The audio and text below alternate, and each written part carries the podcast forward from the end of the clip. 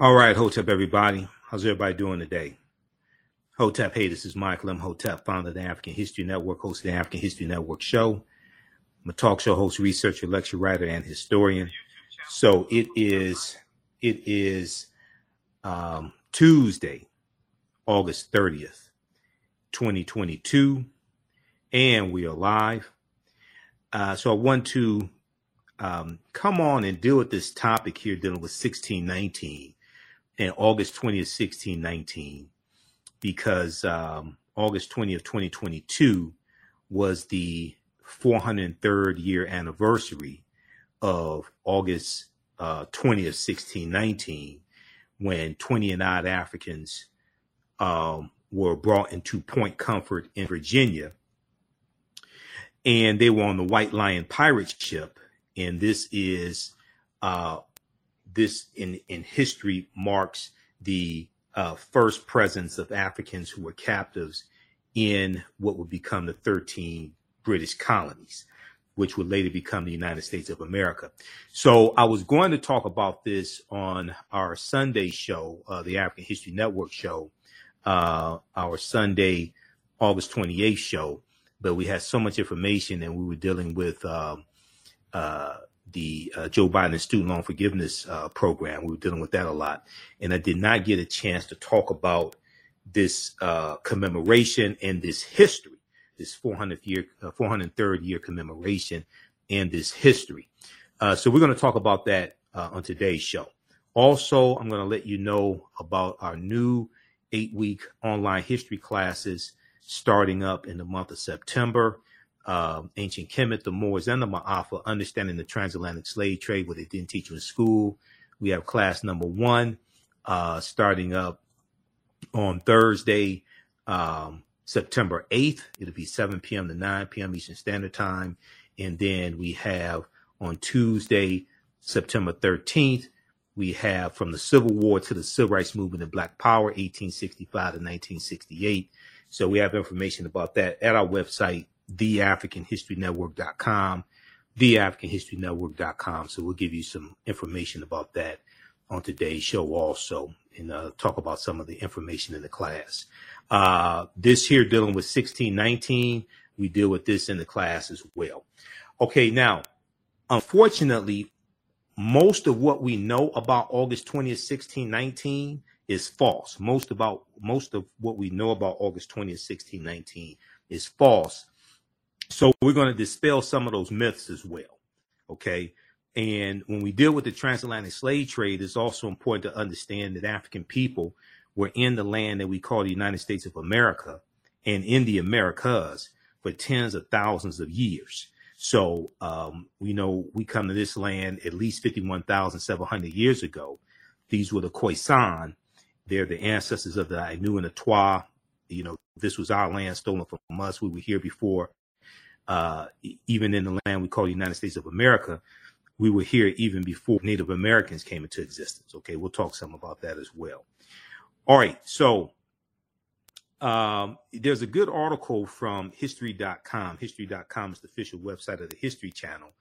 And it deals with uh, first enslaved, let's see, this goes right here. Um, August 20th, 1619. First enslaved Africans arrive in Jamestown, setting the stage for slavery in North America. First enslaved Africans arrive in Jamestown, setting the stage for slavery in North America.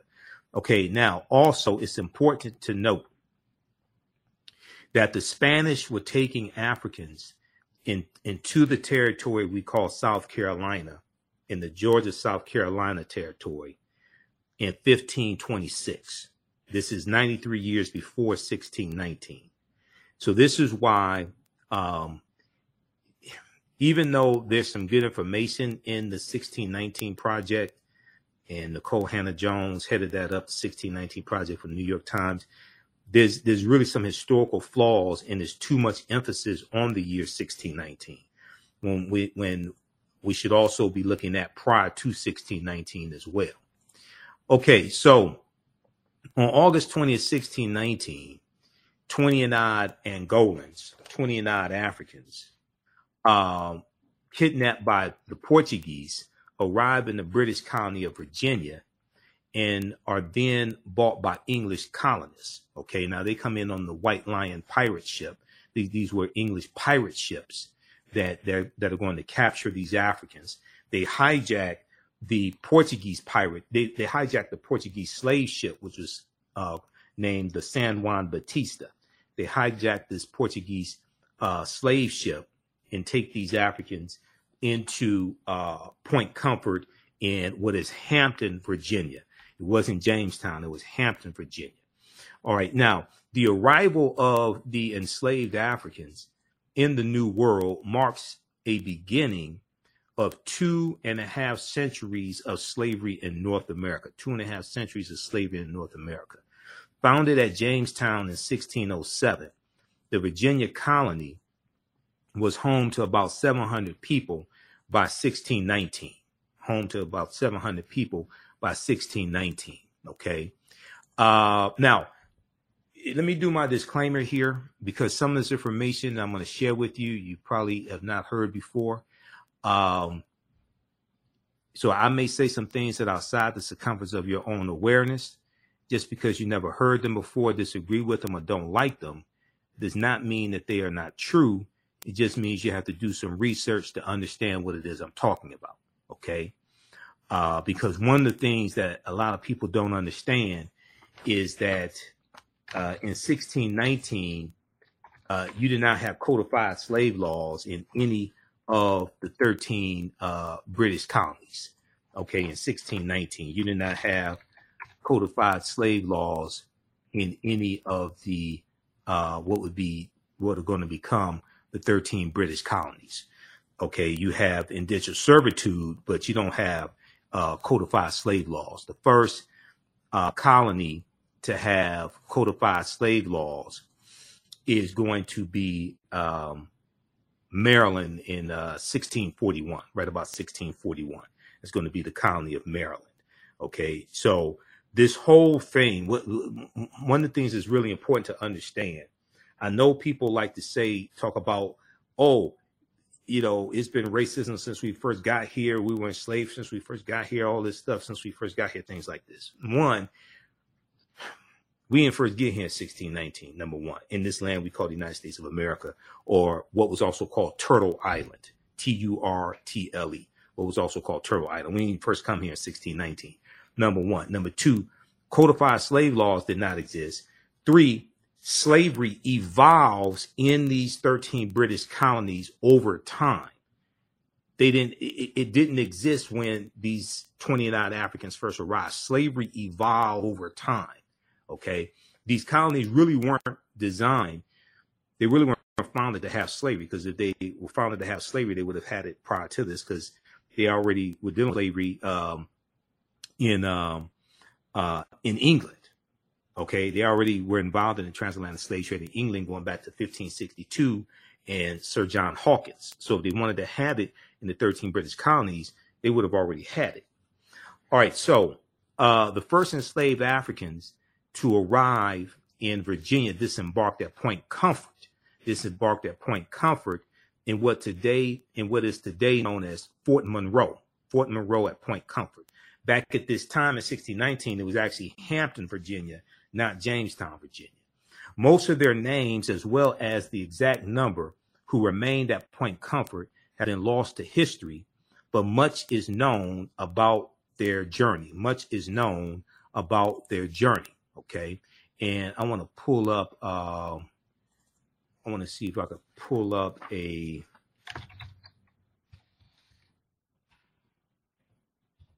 want to pull up some information from before the Mayflower as well.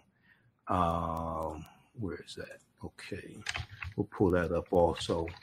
I want to pull up an excerpt from uh, before the Mayflower also. Okay, it's uh, page 40 from before the Mayflower. I want to pull up as well. All right. Let's continue here. Okay. We'll come to that in just a minute. Now, they were originally kidnapped by Portuguese colonial forces who were who sent captured members of the native Congo and Ndongo kingdoms on a forced march to the port of Luanda. A forced march to the port of Luanda. Okay, so they're captured by the uh, Portuguese and they're forced to march hundreds of miles to uh, the, the port of Luanda, the capital of modern day Angola. From there, they were ordered on the ship called the San Juan Batista, which set sail for Veracruz. Uh, they were going to uh, the Gulf of Mexico. Okay, they were actually going to uh, via the Gulf of Mexico. Um, so they set sail for Veracruz in the in the colony of New Spain because this was uh, this would have been Spanish territory. Now, as quite common, about 150 of the 350 captives aboard the ship died during the crossing. Then, as it approached its destination, the ship was attacked by two privateer ships, the White Lion and the Treasurer. So these were two English pirate ships, the White Lion and the Treasurer. Okay. And the White Lion and the Treasurer are going to hijack uh, the San Juan Batista, which was a Portuguese slave ship, and they're going to kidnap about 60 of these Africans and put them on two English pirate ships called the White Lion and the Treasurer. Now, it was the colony, it, it was the White Lion pirate ship which docked at Virginia Colony's Point Comfort. So if you go to Virginia, if you read about it, you read about Point Comfort in Virginia. And that and, and at the time that was in Hampton, Virginia. Okay. And they traded some of the prisoners for for food, food, water, supplies, things like this on August 20th, 1619. August 20th, 1619. At this time, codified slave laws don't exist in any of the 13 colonies. Okay. It's important for people to understand this because the the way the history actually evolves, the way the history actually happens, is different than we think the history actually happens. Okay. Uh, for instance, if we look at this right here, this is from uh, page 40 uh, before the Mayflower by Lerone Bennett Jr. And then if you take my online history classes, we have a new class starting up uh, uh, Thursday, September 8th. Okay, 2022, 7 p.m. Eastern Standard Time. Ancient Kemet, the Moors, and the Ma'afa, understanding the transatlantic slave trade, what they didn't teach you in school. We break down a lot of this information, go deep into it. Okay, so we'll give you the information so you can register for the class. Uh, if we look at this here, and I don't know how well you can see this, but uh, this is from page 40 of Before the Mayflower by Lerone Bennett Jr. He says, of all, let's see, we can blow this up some. Of all the improbable aspects of this situation, the oddest to modern blacks and whites is that white people did not seem to know that they were white. White people did not seem to know that they were white. Just trying to see if I can blow this up for you. I thought I had it. Let me. I want to check another source for this. I thought I had. Uh, uh, I thought I had this in a PDF when I scanned it. I have to check. But what he's talking about here is this is chapter two of uh, Before the Mayflower by Lerone Bennett Jr. And what he's talking about is when these uh, in the early 1600s, when you when Europeans come to this land, okay, the term white, in generally speaking, was not used for Europeans. They were called Christians or called English or Englishmen, okay, and African people were not referred to as Negro or Negroes. They were referred to as Moors, Blackamoors, Negers, and Negars in the early 1600s in uh, these British colonies. Okay. So if we look at this here, um, let's see here. Okay. He says that uh, of all the improbable aspects of this situation, the oddest to modern blacks and whites is that white people did not seem to know that they were white. It also appears from surviving evidence that the first white colonists had no concept of themselves as white. The legal documents identified whites as Englishmen and or Christians, as Englishmen and or Christians. The word white, with its burden of arrogance and biological pride, developed late in the century, late in the 1600s or the 17th century, as a direct result of slavery and the organized debasement of blacks, as a direct result of slavery and the organized debasement of blacks. The same point can be made from the other side of the line for a long time in colonial America, there was no legal name to focus white anxiety. For a long time in colonial America, there was no legal legal name to focus white anxiety. Um, the first blacks were called blackamoors, Moors, Negers, N E G E R S, and Negars, N E G A R S. The word negro, Negro, a Spanish and Portuguese term for black, did not come into general use in Virginia until the latter part of the century. Did not come into use in Virginia until the latter part of the century. So in 1619, when those Africans are coming in, when those Africans being brought in, they weren't even calling them Negro. They're calling them Moors, Black or Moors. They may use the term African, but they weren't even calling them Negro, which is a Spanish and Portuguese term. All right. So it's important. It's important to understand this. Now, if we look here at, um, let's go back to this article here because I have a few different articles to show you. All right. How's everybody doing? Share this broadcast on your social media platforms. Invite your friends to tune in. Uh, all right. Let's see here. Okay. Let's go back to this one here from uh, history.com.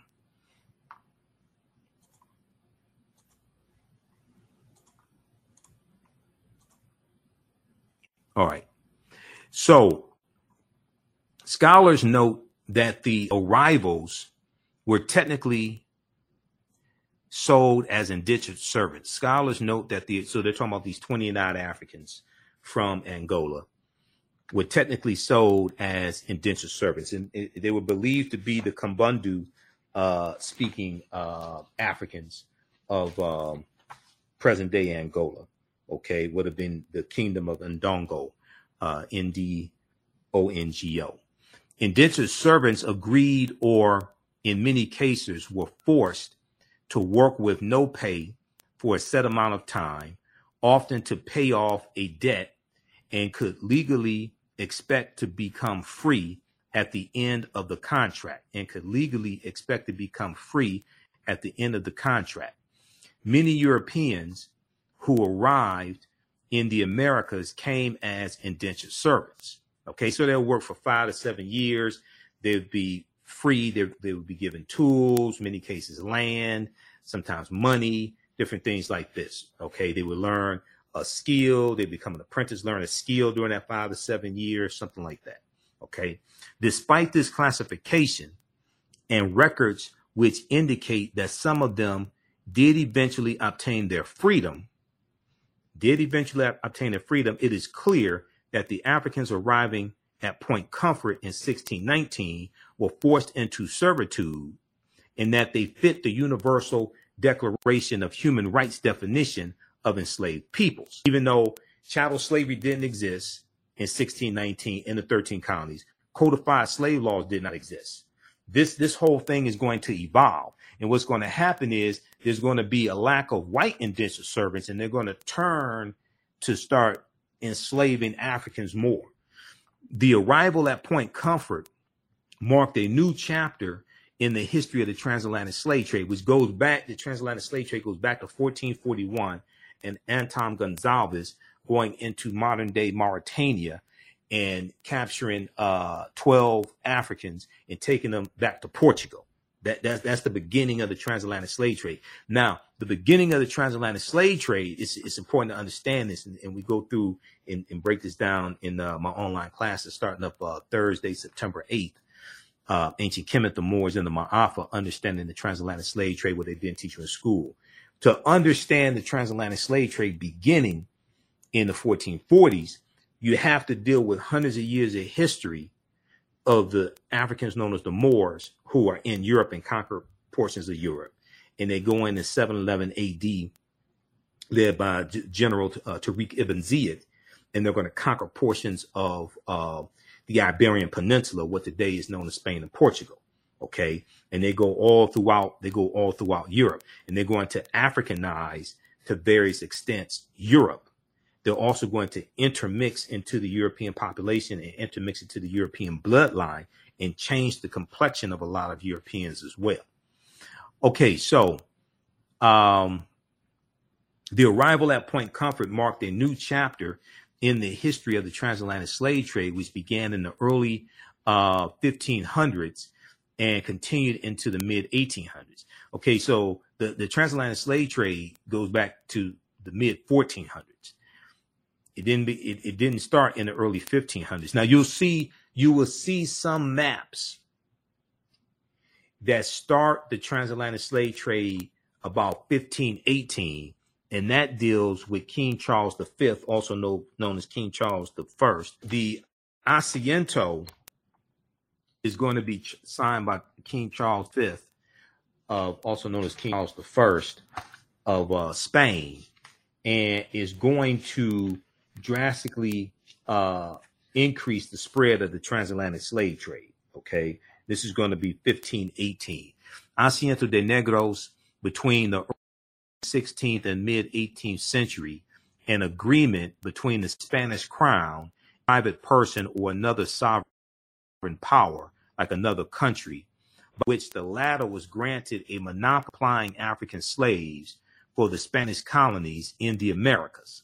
So, so, and what the Asiento does is uh, it's it's um, they capture these Africans and they take them directly to the destination as opposed to stopping in Spain first and then going to their final destination. So it speeds up the delivery of Africans, African captives. It speeds up that delivery and it causes the transatlantic slave trade to really spread. Okay. So how many people have never heard of the Asiento de Negros before? Now, the contractor, the uh, uh, uh, Asentista, the contractor, agreed pay a certain amount of money to the to the Spanish crown for the monopoly and to deliver a stipulated number and to deliver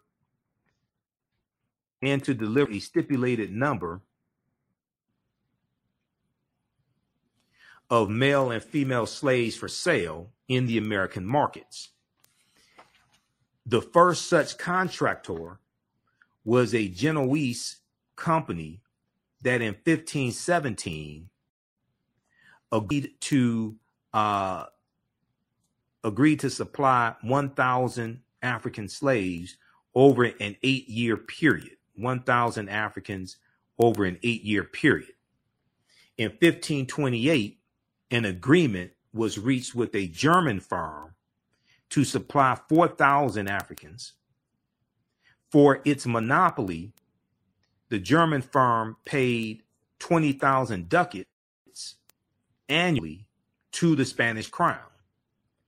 Each African slave was sold at a price not exceeding 45 ducats. Until the 18th century, individual Spaniards, as well as subjects Portugal, France, and Great Britain, entered into such contracts, these, these, these, these asientos. In spite of heavy taxation, government interference, and unsettled trade conditions, all of which greatly curtailed uh, the profit, profitability of asientos, foreigners nevertheless sought them because they provided the chance to share in the lucrative in the lucrative Spanish American trade and especially to acquire some of the gold and silver bullion produced by the slave trade and to acquire some of the gold and silver bullion produced by the you're talking about the African slave trade. The last and most notable asiento was grant was was was that granted to the British South Sea Company because these Europeans are organizing themselves into slave trading companies. The British, the uh, Royal Company, the Dutch East India Company, uh, different things like this. They're organizing themselves into slave trading companies financed by uh, the uh, royalty financed by people with wealth and power, oftentimes backed by banks, oftentimes backed by European banks. Okay, the last and most notable Asiento was that granted by the British Sea Company in 1713 by a provision in the Treaty of Utrecht. Utrecht.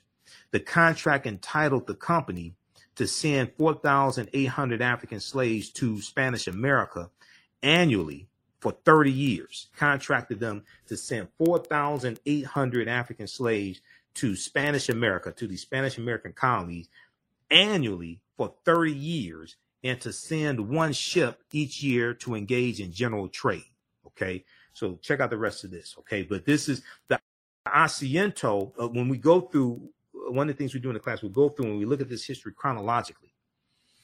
And the Asiento is something that drastically causes the transatlantic slave trade to spread. Okay. It causes the, the transatlantic slave trade to spread quickly, increases the the need for um, uh, for African slave labor. Okay, uh, so all, all all of this has a ripple effect. All right, let's go back. I want to go back to this uh, other piece here um, from history.com. Okay, I'm going to post the information here. You can register for the new online uh, class that we have. Uh, it starts up uh, Thursday, uh, September 8th. Ancient Kemet, the Moors, and the Ma'afa understanding the transatlantic slave trade, what they didn't teach you in school. We get deep into this history. I do a PowerPoint presentation. We have book references, articles, video clips, everything. Uh, we have the link here in the thread of the broadcast. Also, it's uh, at our new website, theafricanhistorynetwork.com, theafricanhistorynetwork.com. We have the information there. We do the sessions live. All the sessions are archived and recorded. You can go back and watch them anytime. Um, we also have a bundle pack. You get both classes for $130. Um, that's a over. It's really about a three hundred sixty dollar value because it's, it's going to get you get bonus lectures, bonus presentations from me also uh, when you register for this. The second class that we teach is on uh, Tuesdays, starting September thirteenth. Class number one starts up from the Civil War to the Civil Rights Movement of Black Power, eighteen sixty five to nineteen sixty eight. Okay. So we have two new classes starting up with class number one uh, in the month of September. All right. So we have the information uh, right on the homepage of our website, thehistorynetwork.com, and here in the thread of the broadcast also. And we do the sessions live. All the sessions are archived and recorded. You can go back and watch them anytime. So a year from now, two years from now, you can go back and watch uh, the entire uh, course. And here's the link for the bundle pack. So you get the bundle, you get both classes for $130. You can also use this information with your children. I would say the content is PG 13. Okay. And you can use it with your children. It's very engaging. It's very visual. We have video clips, everything. Okay. So the arrival at Point Comfort marked a new chapter in the history of the transatlantic slave trade, which began, uh, didn't begin in the early 1500s. It goes back to uh, 1441. It's important. It's important for us to, to understand that, and continued in the mid 1800s. Um, Brazil is looked at as the last country to abolish the transatlantic slave trade, 1888. Um, uh, Cuba abolishes it in 1886. Okay. Now, the transatlantic slave trade uprooted roughly 12 million Africans, depositing 5 million in Brazil. Most of them are taken into South America. Okay. Most of the Africans taken out of Africa don't come to the United States. Somewhere between 380,000 to about 1.4, 1.5 million come to the U.S. It may be there was new evidence that came out uh, a few years ago that showed maybe three or four million came here, uh, but over 3 million in the Caribbean. Okay. Though the number of Africans brought to mainland North America was relatively small, roughly 400, 400,000. Their labor and their descendants was crucial to the economies of the British colonies and later the United States, the 13 British colonies and what would later become the United States. Two of the Africans who arrived aboard the White Lion pirate ship, Antonio and Isabella, became servants, quote unquote, servants of Captain William Tucker, commander of Point Comfort. Now, their sons uh, their son, who was known as William. William was born in 1624. Okay, their son William is the first known African child to have been born in America from from uh, emanating from that group that came in 1619 and afterwards. He's the first known African child born in those 13 British colonies. He was born in 1624. And under the law of the time, he was born a free man. Under the law of the time, he was born a free man because because chattel slavery did not exist at this time in 1619. Okay, so so you know you be you being a, uh, enslaved for perpetuity and your children being born in, into slavery, things like this. 1619 that doesn't exist. So William's born a free man. Now, in the coming decades, um, in, in the coming decades, however, slavery became codified. In the coming decades, however, slavery became codified, which means written into law. Now, uh, servants of uh, servants of African origin were oftentimes forced into continue working after the end of their contract. So they were indentured servant, okay? They were oftentimes forced to stay in that status after their contract ended. And in 1640, a Virginia court sentenced uh, uh, a rebellious servant named John Punch to uh, lifetime slavery with fewer indentured servants arriving from England, with fewer indentured servants arriving from England, a racial caste system developed and African servants were increasingly held for life. So Africans who went into indentured servitude, and there are going to be some cases of African people coming from England voluntarily entering into indentured servitude. And then after they serve out their uh, servitude, they acquire land, things like this. You're going to have some cases of people of African descent who go on to acquire uh, white indentured servants also. And they may own African indentured servants and have white indentured servants as well. If you read chapter two of Before the Mayflower by Lerone Bennett Jr., he breaks all this down in chapter two. Now in 1662, a, a, a Virginia court ruled that children born to enslaved mothers were property of the mother's owner. Okay. In 1662, a Virginia court ruled that children born to enslaved mothers were the property of the mother's owner.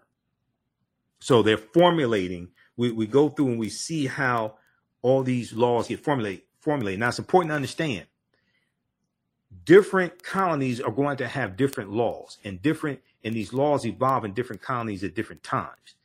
So just because you have uh, uh, just because you have a law in the colony of maryland does not mean it's the same. If, if they pass a law in the colony of maryland it doesn't mean that it gets passed in all the or or it applies to all the other colonies at the same time. Each individual colony has to pass their individual laws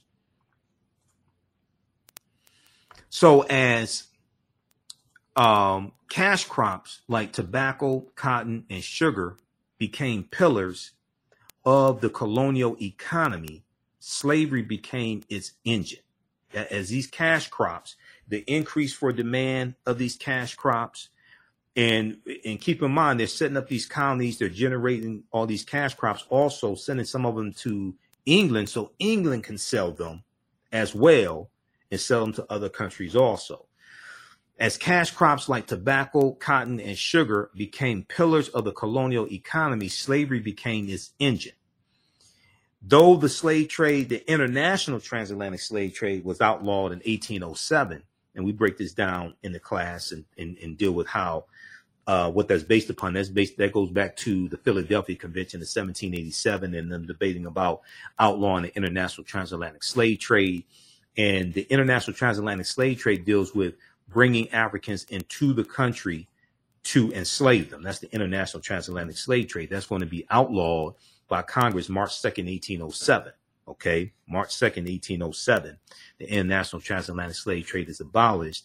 And that ties to Article 1, Section 9, um, Clause 1 of the U.S. Constitution, which helps to lay the legal foundation for uh, reparations.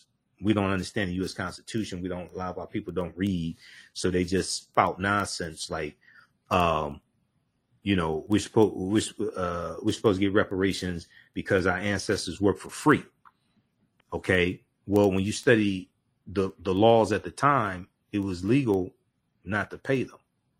It was legal to enslave them. You go back and you look at the Virginia slave codes of, of 1705. It was legal to slave them. They they passed laws that made it legal to enslave them and not pay them.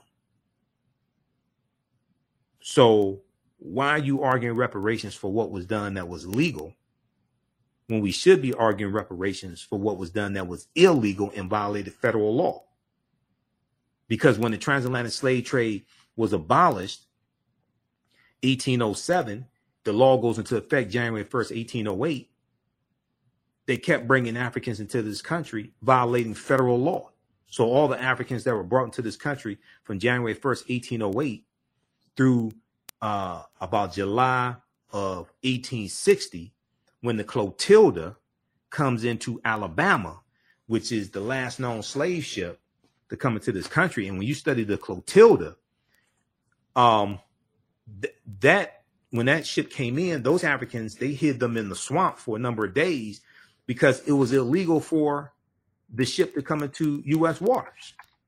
Okay, so instead of us, instead of us arguing for when we deal with reparations and there and there other arguments, the, the, the best thing to do is to deal with present day conditions and standard laws and policies uh, put in place to bring about the present day racial uh, uh, racial disparities, wealth gap, education gap, things like this. Deal with the laws and policies put in place that created those disparities, and then trace that back to slavery, and focus on changing the present day conditions.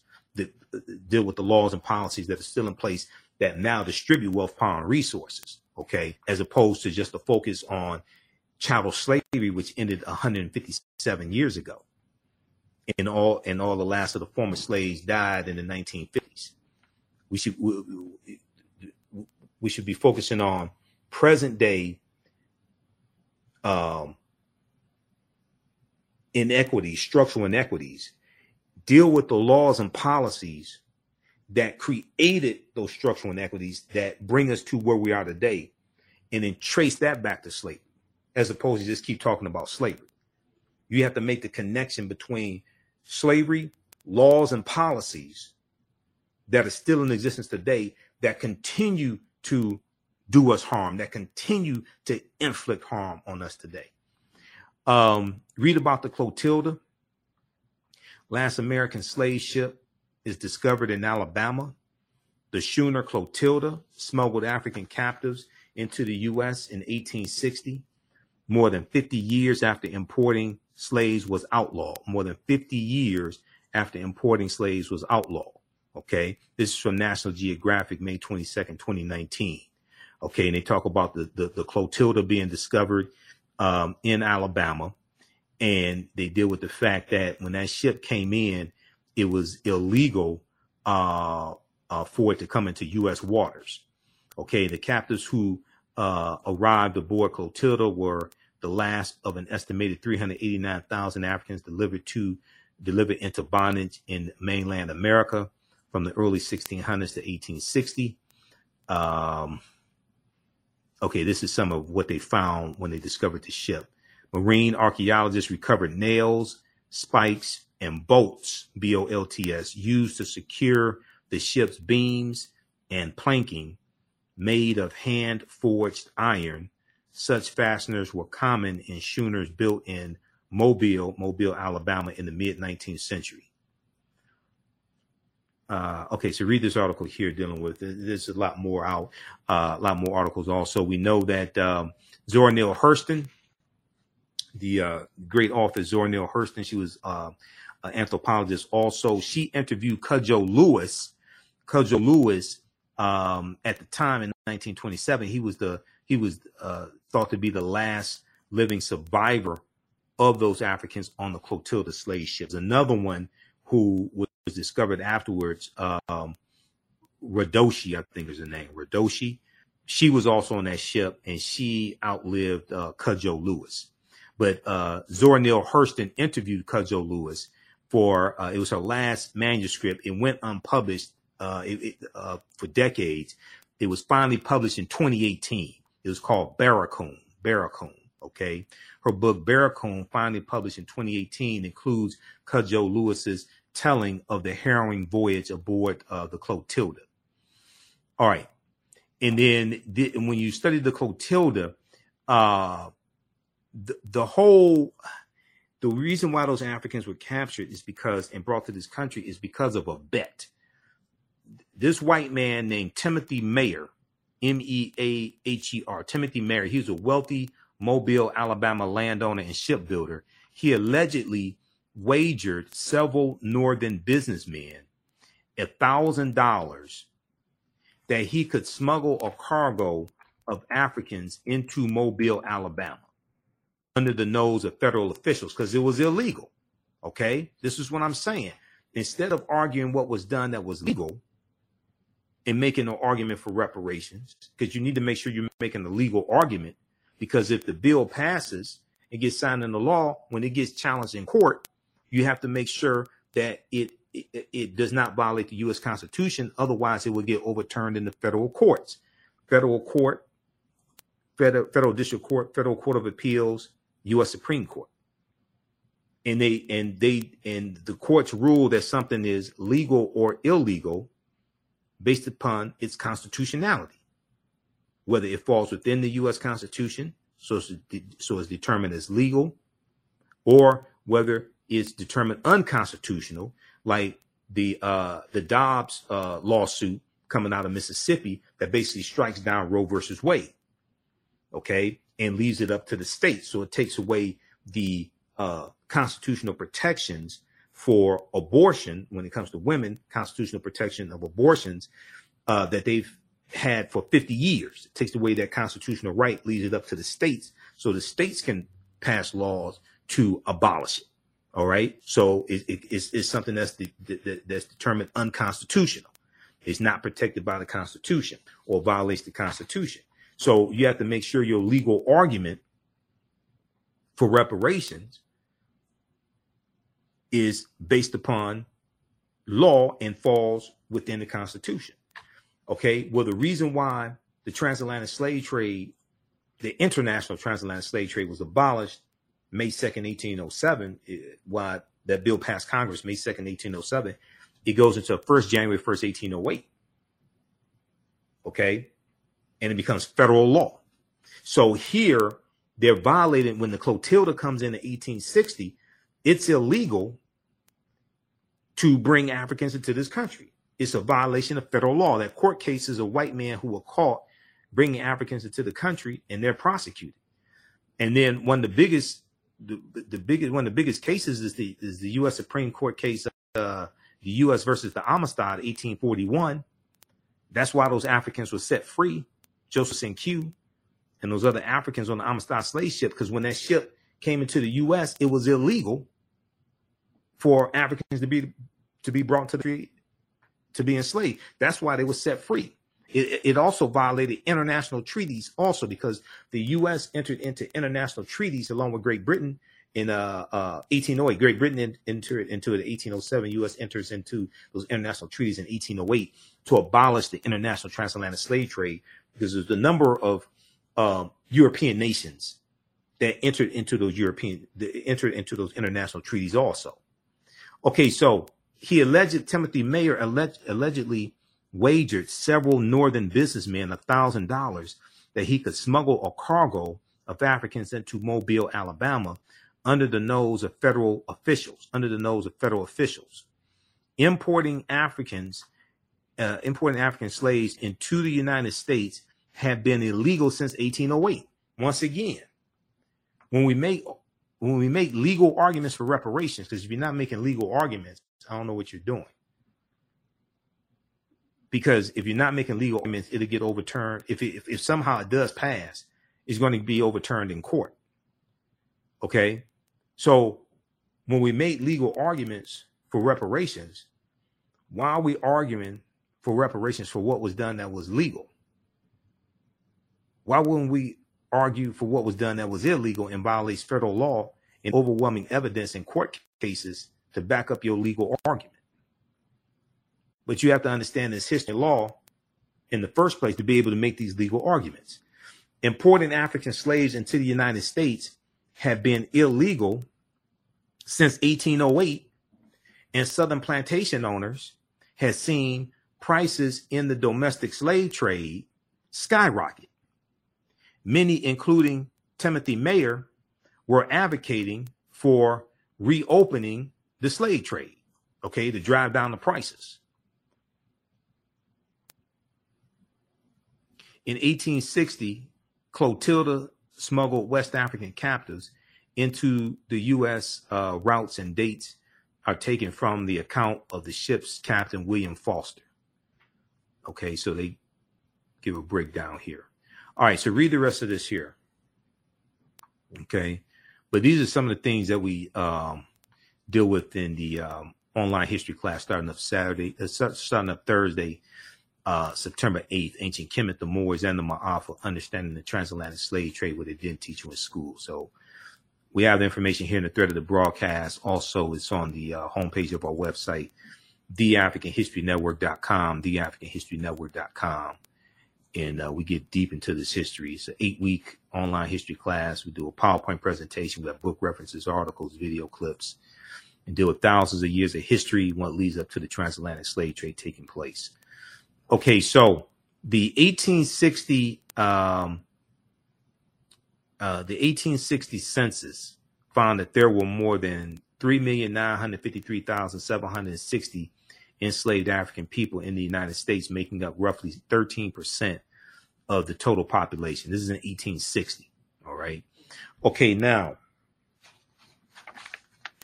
So that's just a little that's a little background information there. Now, if we look at this um, if we look at this piece here, uh, there was one from there's one from USA Today I want to pick up right quick.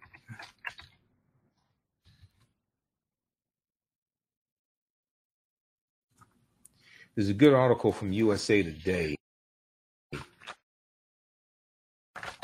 that did what's the name of that article? 16 19 400 years ago. This one right here.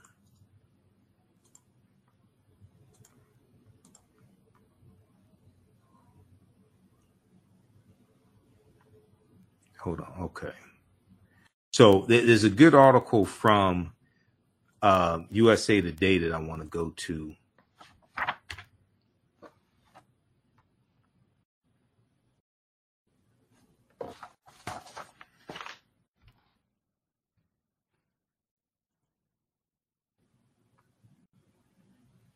Me close out these ads.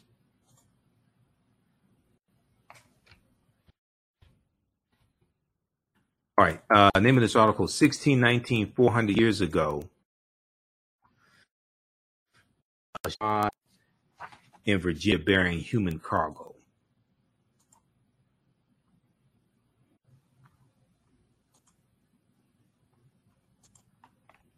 Okay, 1619, 400 years ago, a ship arrived bearing human cargo.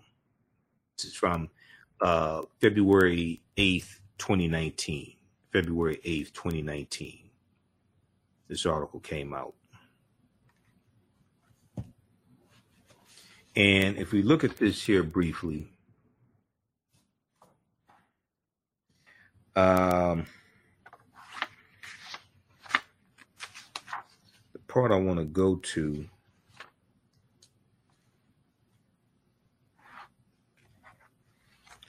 is okay. They mentioned Lerone Bennett Jr. here also. They talk about the San Juan Bautista, the uh, pirate ship there were 147 Africans uh, on board. uh, dock near what is now Veracruz, Mexico.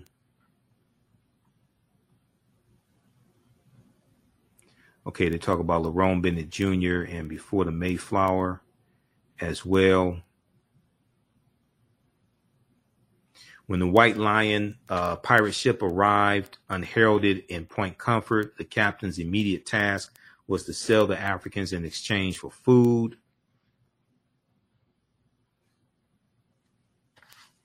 There was a part in here.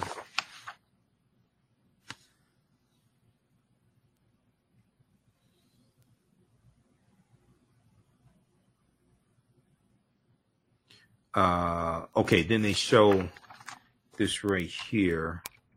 Okay, now this is an example here. They talk about the transatlantic slave trade, and they start in 1501. From about 1501 to 1875, Africans seized by slave traders on the continent were taken to uh, taken not only to the United States, taken not only to the United States, but also to South America and uh, the Caribbean major destinations. Okay, so they have this good map. But we, we use this map in the class also. But they start in 1501, but the transatlantic slave trade begins in 1441.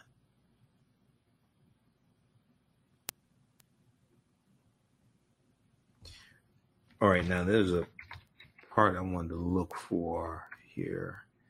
Is it in this one?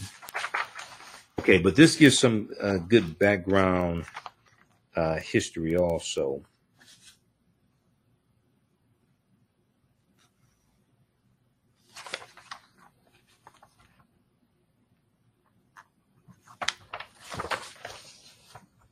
It concludes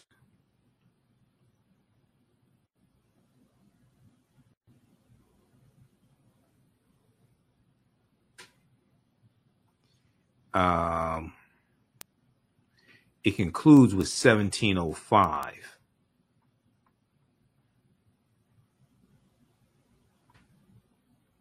Where is it? Um, right here.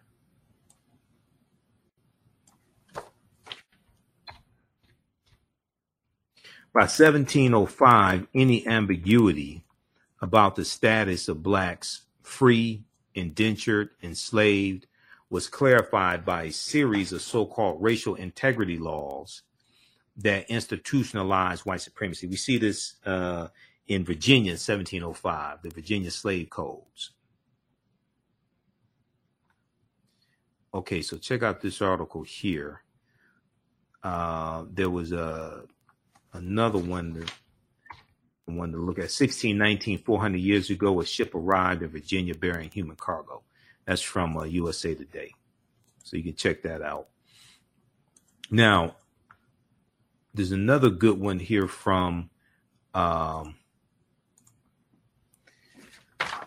this is from VirginiaMercury.com. VirginiaMercury.com. Uh, and before we go to that one, I want to go to this slide here. Let's see, current slide. Let's look at this here. The, This shows the historical marker.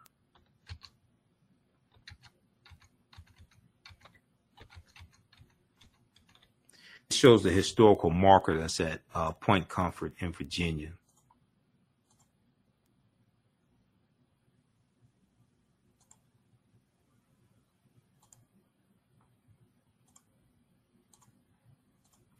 Okay, this historical marker says uh,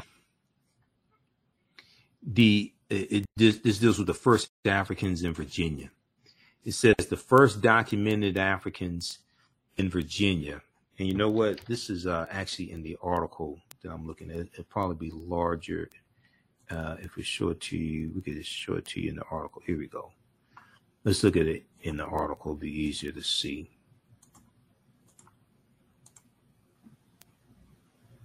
Okay, first Africans in Virginia.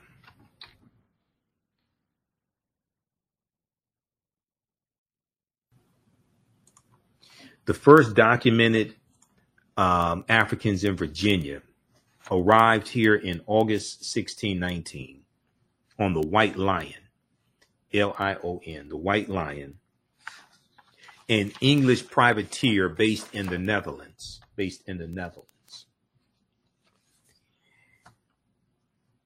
Colonial officials traded food for these 20 and odd Africans who had been captured from a Portuguese slave ship. Among present day Hampton's earliest African residents were Anthony and Isabella. Their son William was the first um, was the first child of African ancestry known to have been born in Virginia circa 1624, around 1624. Many of the earliest Africans were held as slaves, but some individuals became free. Many of the earliest Africans were held as slaves, but some individuals became free. A legal framework for hereditary lifelong slavery in Virginia evolved during the 1600s. The United States abolished slavery in 1865. So, in Virginia, as well as the other colonies, once again, 1619 codified slave laws didn't exist. Chattel slavery didn't exist you being enslaved for perpetuity didn't exist. Um, your children being born into slavery didn't exist. This is why William was born in 1624. When he was born, he was born free. That whole framework didn't exist in 1619, 1620, 1624. It's going to evolve over a period of time. So this is from the Department of Historic Resources 2015. This is at Virginia. This is at Point Comfort in Virginia. Okay, so this is a really good article here, and I use this in my lectures, things like this. Uh, this piece here, much of what we've been told about Virginia's 1619 first Africans is wrong. Much of what we've been told about Virginia's 1619 first Africans is wrong. Now, this is from uh, August 11, 2019. So it was a few days before August 20th, uh, 2019 when we had that 400th year commemoration. Okay, uh, and this is by Rex Springston for um, uh, VirginiaMercury.com. So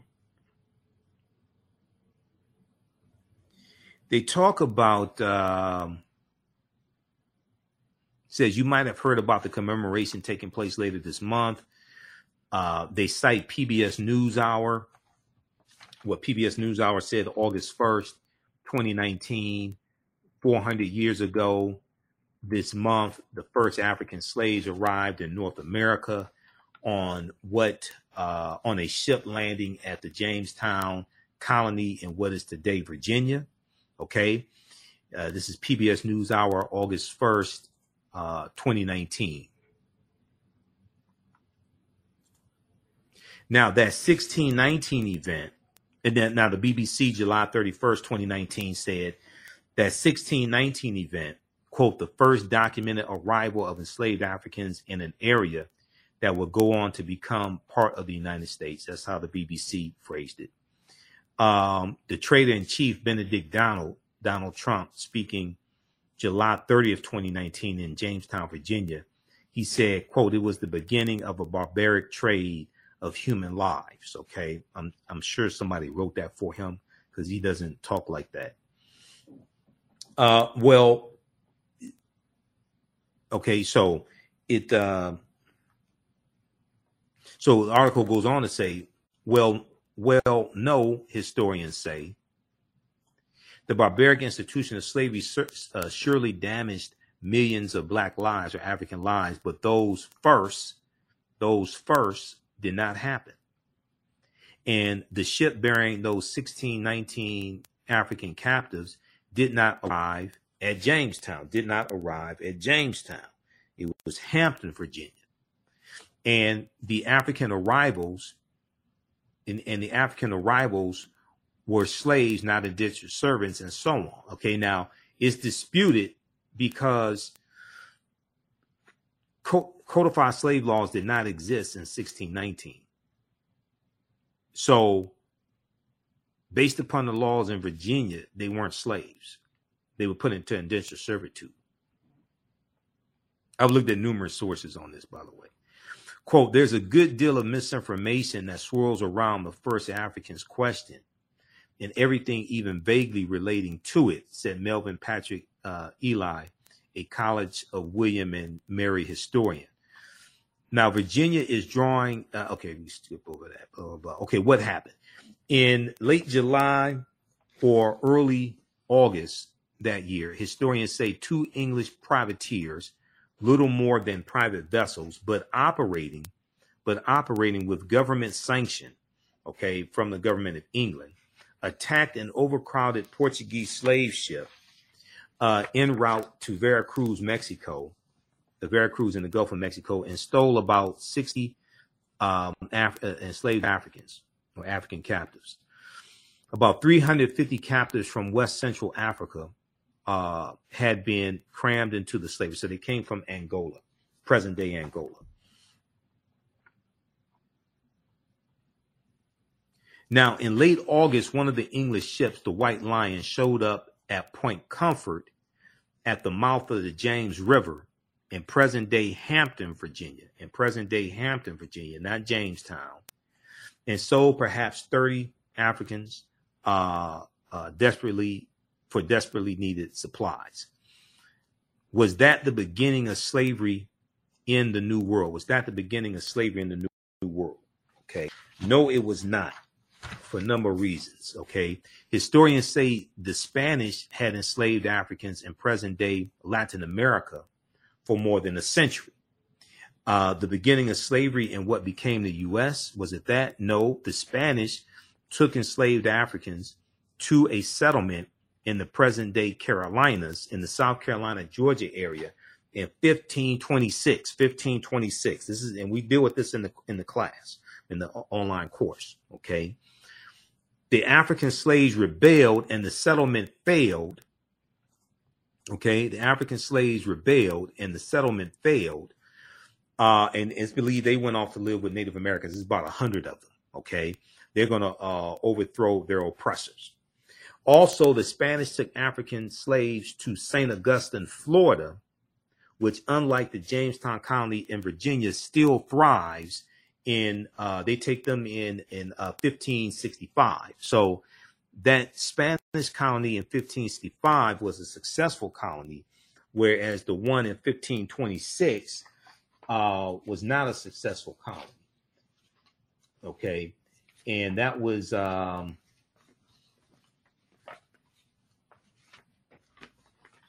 that one in 1526. Okay, there's a good article from Washington Post deals with this. Um, we talked about that before. That colony uh, that was uh, discovered by uh, Lucas Vasquez de uh, Ayllon. There's a good article here. Let me see. Can we pull that one up? Yeah, this one right here from um, Washington Post.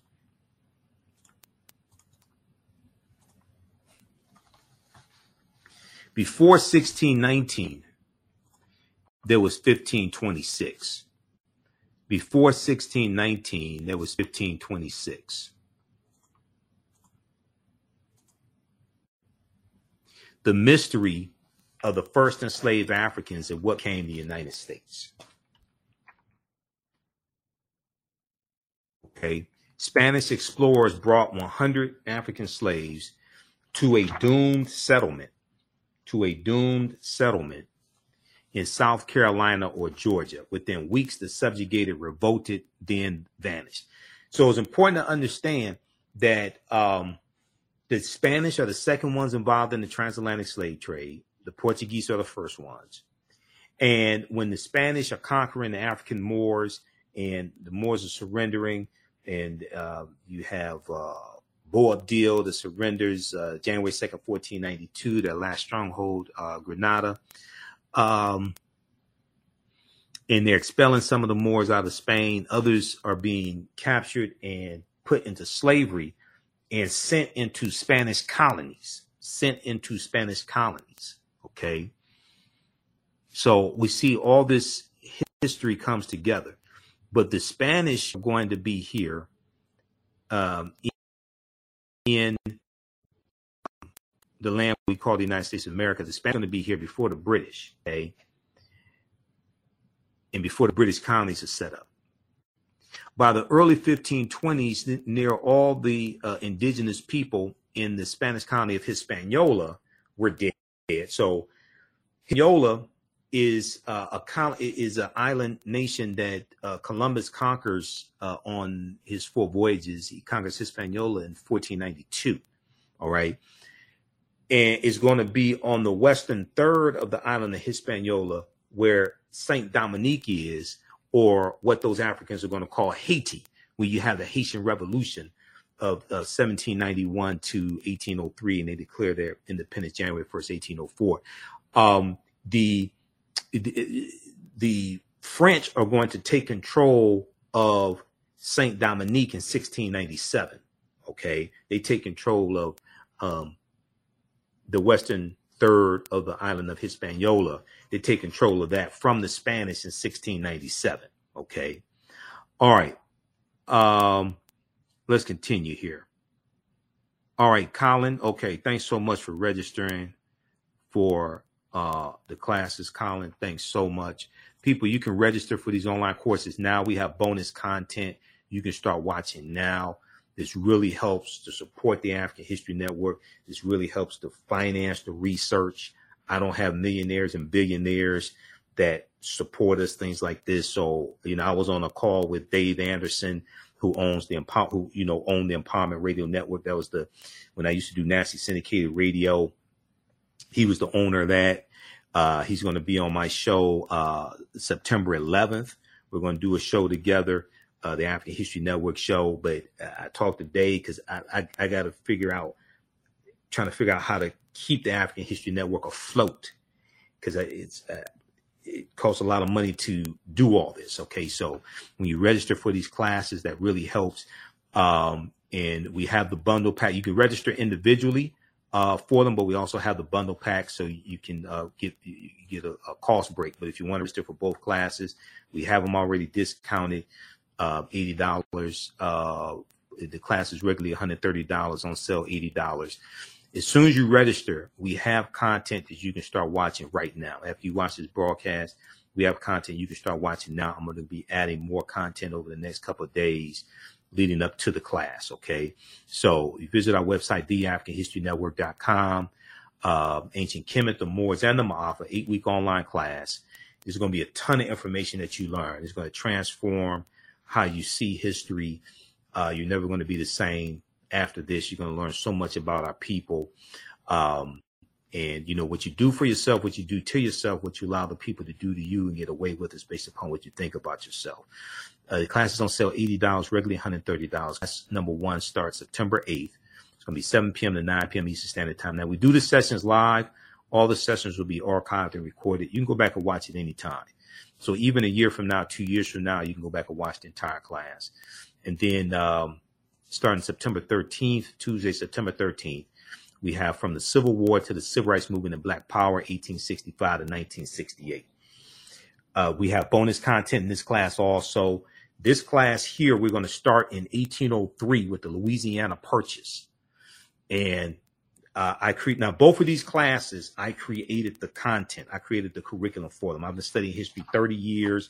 I've been uh, the host of the African History Network show for 12 years. I created the African History Network show. Um, which one is this? Okay, this is uh, this. So these are the binders. This is some of the information. This is just some of the information because I have other um, I got other articles and things like this. So I'm putting all this stuff back into the binder. Okay, I'm putting it back into the binder. But this is the uh, curriculum for ancient Kemet, the Moors, and the Ma'afa, understanding the transatlantic slave trade. Okay, we got, uh, and this is broken up into eight eight sections, and there's over it's probably about hundred articles now that we deal with in the class. So it's going to be a ton of information that you're going to get. Some of these articles are articles from the class. Okay. Uh, we deal with everything from ancient African civilizations like ancient Kemet, Nubia, Axum, uh, Zimbabwe, Great Zimbabwe. We deal with the Punic Wars. we deal with all that, a chronology of history. Okay. But this second class here, now, uh, understand the transatlantic slave trade. I've been teaching that since 2017, on and off since 2017. This second class I created in um, late 2021. And the reason why I had to create this second class is because this period of history from 1865 through 1968 is a critical, critical period of history to understand how we got to where we are today, to understand the racism that we're experiencing today and the laws and policies put in place to bring us to where we are today to understand where we need to go from here. Okay. So I created the second class. I created the curriculum, and there's even more information in the um, uh, second class. This it, the second class is like two binders of information. That's how deep we're going to go into this history. Okay, the second class, and um, so this is some of the stuff here. It's like we're going to look at things like state constitutions, especially during uh, Reconstruction era, after Reconstruction. Look at things like the uh, election riots of 1874 in Alabama. This is straight from Alabama.com. Okay, you follow you follow Alabama. We're going to look at a lot of these uh, riots that took place, these, this political violence that that was inflicted upon African Americans during the Reconstruction era. All this is related to what's going on right now. Okay, we look at things like like this article right here. This came out from Time Magazine. We're going to look at some recent articles that are tied to history, that that connect the past directly to what's going on today. So you're going to see how relevant this information is, okay? and you're going to see that uh, this is not ancient history. Well, you know, some of the stuff we could do with this ancient history, but it's still relevant today. But this right here dealing with the attack on voting rights and understanding reaching. Okay. Can I close this ad, please? Because I pay, I have a subscription to Time Magazine, so it shouldn't be showing me this ad. Can I, what can I do?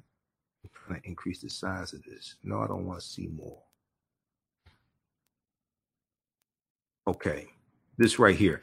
A new report finds that 45 states are failing to teach students about the period that shaped race relations after the Civil War. 45 states are failing to teach uh, students about the period that shaped race relations after the Civil War. Okay. So they're talking about the Reconstruction era. Now, this is how important this is. And I'm going to connect this to an article um, and uh, we'll probably talk about it. Maybe this. Uh, I, am I'm, I'm going to do a separate broadcast to deal with this article because this is connected to uh, things that I've talked about a number of times on the African History Network show. Okay, well, if we look at this here from look at this article. Okay, what this article does from Time Magazine, it connects the January 6, 2021 insurrection. It connects that the political violence that we saw in the January 6, 2021 insurrection. It connects that to the uh, Reconstruction era. It connects that to the Reconstruction era. Now, all right, new report finds that 45 states are failing to teach students uh, the, the period relations after the Civil War. Okay, if we look at this, this is from January 12th, 2022. So it was a, uh, a year and six days after the January 6th, 2021 insurrection. Many leading historians drew parallels between the violence and the Reconstruction era, 1865 to 1877, the Reconstruction era, the period of political revolution directly following the American Civil War. Now, quote, the events we saw reminded me very much of the Reconstruction era and the overthrow of Reconstruction. So those domestic terrorists that, that Donald Trump sent to the U.S. Capitol building, okay, and they're attacking police officers, they're yelling, hang Mike Pence, things like this. Historian Eric Foner, who's one of the top historians on the Reconstruction period, he's saying that the political violence that he saw on January 6, 2021, reminded him very much of the Reconstruction era and the overthrow of Reconstruction. He said, which was often accompanied or accomplished, I should say, by violent assaults on elected officials, by violent assaults on elected officials. The January 6, 2021 insurrection is directly related to the Civil War and the Reconstruction era and the political violence that brought an end to Reconstruction. And this has to do with a fear of the browning of America, a fear that by the year 2043, white people will no longer be the majority population in this country. Now, some white people fear that. Some white people don't fear that. Okay. Some white people don't fear that. I'm not saying all of them fear that. But this also deals with advancements African Americans are making. So we become targeted. We get targeted by the backlash. Okay. The, the, uh, and, and what, what Trump did was leading up to the, let me refresh the screen here, leading up to the 2021 insurrection. Okay. His animal when it came to and recounting votes in certain cities. Okay because he wasn't they weren't they didn't ask to recount votes in in cities or states that they won generally speaking. Recounting votes in detroit michigan where i live and i live about four minutes away from the tcf center where they were counting votes. So i saw uh when the police had woodward avenue which is the main street, they had woodward avenue blocked off because Trump supporters were out there and it was it, and it was it was they were causing problems. They were outside of the TCF center. Some of them trying to get into the TCF center to stop the count or see what's going on, things like that. He targeted Detroit, Atlanta, Georgia, Milwaukee, Wisconsin, and Philadelphia, Pennsylvania. And these are four cities that have high African American populations. And he was saying they were cheating, he was calling for recounting of the votes. In Atlanta, it was in Fulton County, I think it was. They paid for a recount of the vote, and there was some other paid for a recount of the vote, things like this. They they wanted to recount in Arizona. Biden picked up votes in Arizona after the recount. Okay, he racialized this. He targeted uh, uh, Lady Ruby. He targeted Ru- Ruby Freeman and and uh, her daughter Shaye, who were uh, poll workers. He targeted them in in phone calls and in the call he had with uh, Governor Brad uh, uh, uh, Brad Raffensperger, Secretary of State Raffensperger of Georgia. He targeted them in those calls. Rudy Giuliani targeted them as well. Said they were passing a flash drive uh, uh, to one another, and it was a, a ginger mint that uh, uh, passed to her mother. Okay, so they get terrorized, right? So Trump this goes back to what we the uh, okay let me let me let me refresh the screen just a second here Okay, stand by just a second. Let me refresh the screen.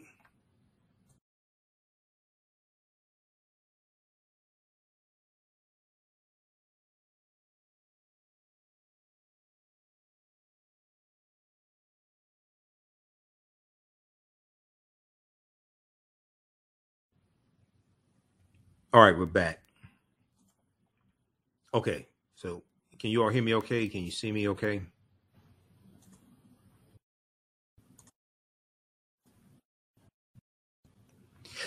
So uh, Eric Foner is the author. So Eric Foner said uh, the events we saw January 6, 2021 reminded me very much reminded me very much of the Reconstruction era and the overthrow of Reconstruction, which was often accompanied or accomplished, um, I should say, by violent assaults on elected officials, by violent assaults on elected officials.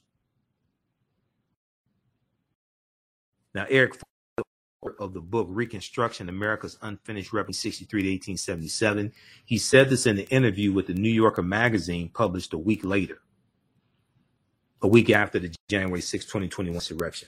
Now, scholars say studying the aftermath of the Civil War can help put in context many of the most seminal events in the U.S. in recent years, from the brutal murder of George Floyd by police in 2020, May 25th, 2020, to the voter suppression laws enacted after black voters played a big role in helping uh, Joe Biden and Kamala Harris be elected president and vice president in 2020.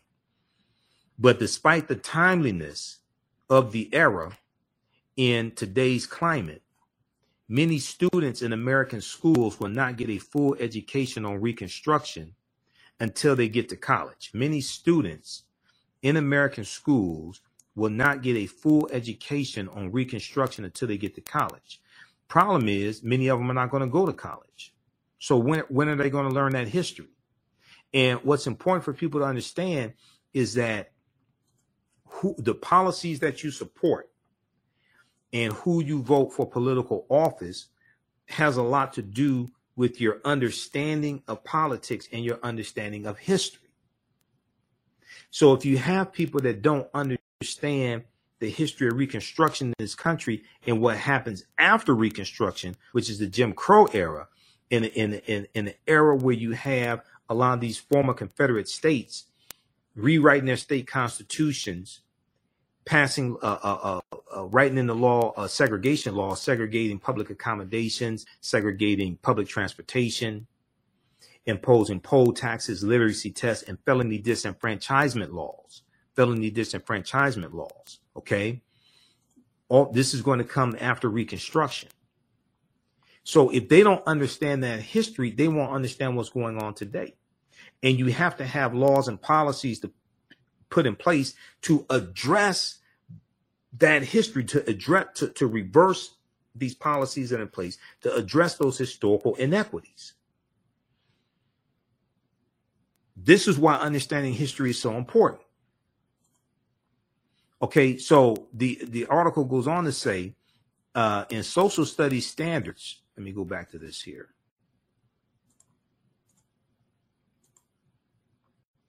In social studies standards, 45 out of 50 states in the District of Columbia, discussion on Reconstruction is partial or non existent. In 45 out of 50 states and the District of Columbia, according to historians who reviewed the period, who reviewed how the period is discussed in K through 12 social studies standards for public schools nationwide. They found that in 45 out of 50 states and the District of Columbia, discussion of Reconstruction is either partial or non existent. Now, in the report produced by the education nonprofit organization, the Zinn Education Project, the study's authors say they are concerned that American children will grow up to be informed about a critical period of history that helps explain why full racial equality remains unfulfilled today. So they'll be ignorant on how we got to where we are today and understanding why these laws and policies have to be changed. Okay. So this is so what we get to see is how all this history comes together.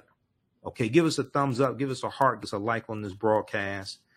Once again, you can register uh, for these online uh, classes. We have them starting up Thursday, uh, September 8th, 7 p.m. Eastern Standard Time. Ancient Kemet, the Moors, and the Ma'afa. Understanding the transatlantic slave trade, where they didn't teach you in school. Okay, and we have a bundle pack. You can register for the bundle pack as well. We have information at our website, uh, theafricanhistorynetwork.com theafricanhistorynetwork.com right on the homepage, and we'll post a link here for the bundle as well. Also, if you want to support the African History Network, dollar sign the AHN show, through Cash App, dollar sign the AHN show through Cash App, also through PayPal, paypal.me forward slash the AHN show, paypal.me forward slash the AHN show. The socials keep doing the research, stay on the air, keep broadcasting, pay some of the bills, etc. And when you do it through Cash App, we have the um, Cash App information right on the homepage of our website. When you do it through, uh, when you go to our Cash App, it'll say Michael and show my picture there. Okay. Uh, because there's some fake African History Network Cash App accounts out there. I'm still trying to get Cash App to shut down. Okay, so we have the information around the homepage of our website right here. This is our official Cash App account, dollars AHN show H O S H O W. When you go to it, it says Michael and shows my picture. We have a link here. There it takes you to the next page. Okay, right here. Okay. Dollar sign the AHN show S H O W. Because these other ones here are um, fake African History Network Cash App accounts and then it's still a money from us using our logo, things like this. These right here. This one here is dollar sign the AHN SHO. This one here is dollar sign the AHNS. But then in their name, they put our tag dollar sign the AHN SHOW. There, that's a fake account. This one right here did the same thing and used our logo. This is a fake account. So it's about five of them I've identified that are fake and they've been stealing money from us. Okay, so this is our only Cash App account. That's why I have the link here and takes you directly to it and it has the barcode. Okay. All right, this, this is this is the type of stuff I have to deal with. All the work I do, this is the type of stuff I have to deal with. All right. Um, okay, let's let's continue. So now this article right here this deals with something that we talk about a lot in the uh, second class, uh, from the Civil War to the Civil Rights Movement of Black Power, 1865 to 1968. Um, now, this came out. I want you to see how relevant and timely this is. This article came out August 26, 2022. August 26, 2022. Okay. This is from theguardian.com. And there are a few other articles out about this uh, story as well.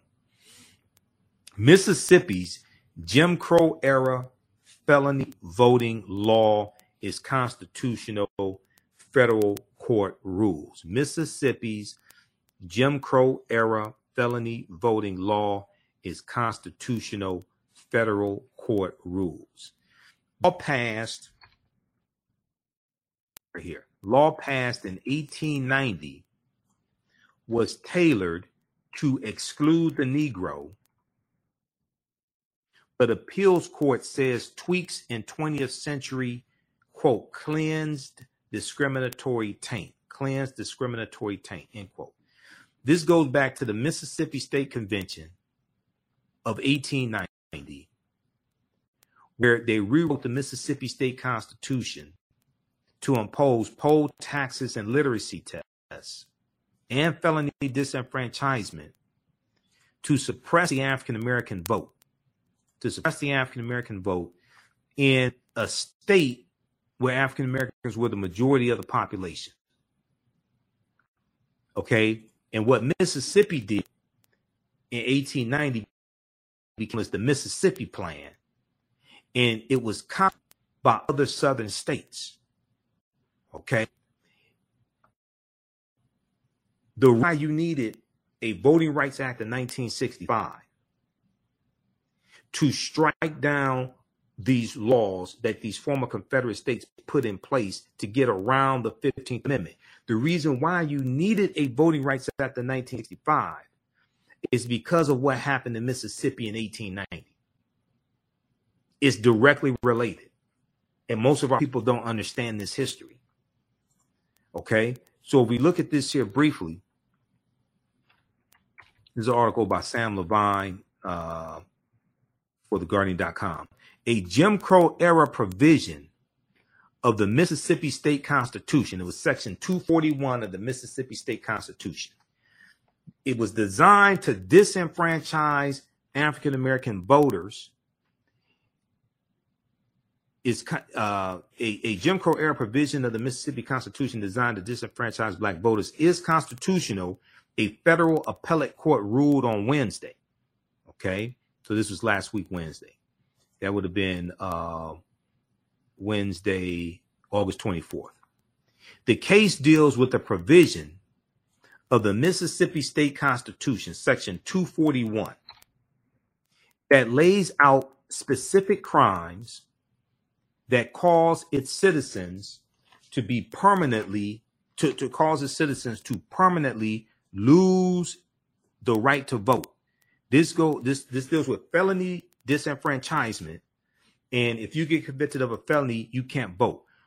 We're going to see this first start basically right around 1870 when the 15th Amendment is adopted and African American men get the right to vote. That's where we we're really going to see them start with felony disenfranchisement. Then we're going to see it written into state constitutions. And this is designed to suppress the African American vote. Mississippi officials initially adopted the provision at a constitutional convention in 1890, choosing crimes such as theft, arson, embezzlement, and bigamy that they believed African Americans were more likely to commit. This is another strategy to get around the 15th Amendment of the U.S. Constitution that guaranteed the right to vote to African American men. Because women not, don't get the right to vote until the 19th Amendment of 1920. Quote, we came here to exclude the Negro. We are to exclude the Negro, said the convention's president. Nothing short of this will answer. Now, the convention's president, his name was Solomon Saladin Calhoon, and he was a white county judge. We're going to come to that in just a minute here. A majority of judges on the U.S. Court of Appeals for the Fifth Circuit did not dispute that the original provision was racist and unconstitutional. But they said Mississippi had since cleansed the provision of its discriminatory taint. They said Mississippi has since cleansed the provision of its discriminatory taint by tweaking the provision twice in the 20th century, last century, the 1900s. Voters removed burglary from the list of disfranchising crimes in 1950.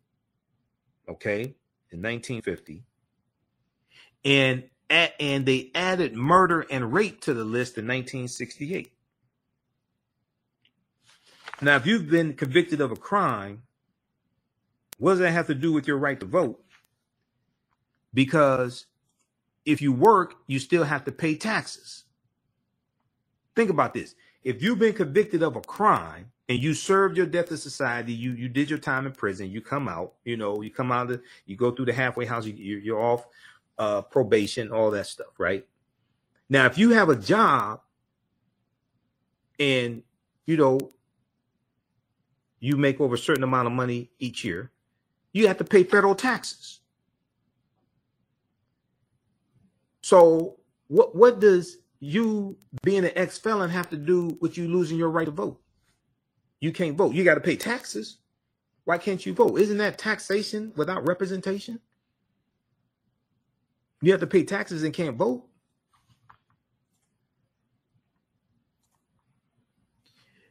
Quote, plaintiffs failed to, now this is um, the um, majority decision here on the on the court case from Mississippi. Mississippi, um, uh, this was um,